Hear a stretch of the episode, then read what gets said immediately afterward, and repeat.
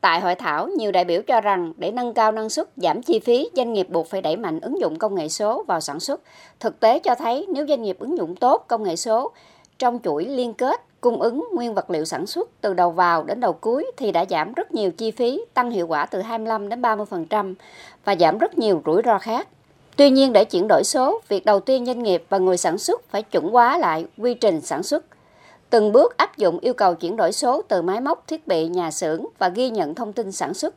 Việc chuyển đổi số không dừng lại ở việc chuyển đổi hệ thống máy móc, thiết bị và nhà máy mà phải bắt đầu từ đội ngũ cán bộ quản lý người lao động. Trong đó, người lao động phải có công cụ kết nối thông tin với nhau, vừa hợp tác vừa chia sẻ, nhưng phải đảm bảo bảo mật.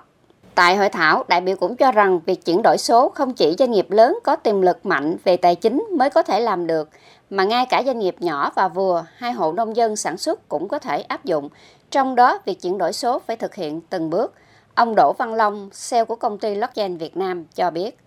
trước đây nông dân cập nhật thông tin và truy xuất nguồn gốc sản phẩm theo phương pháp truyền thống phải mất 2 năm, nhưng khi ứng dụng công nghệ số chỉ mất 2 tuần.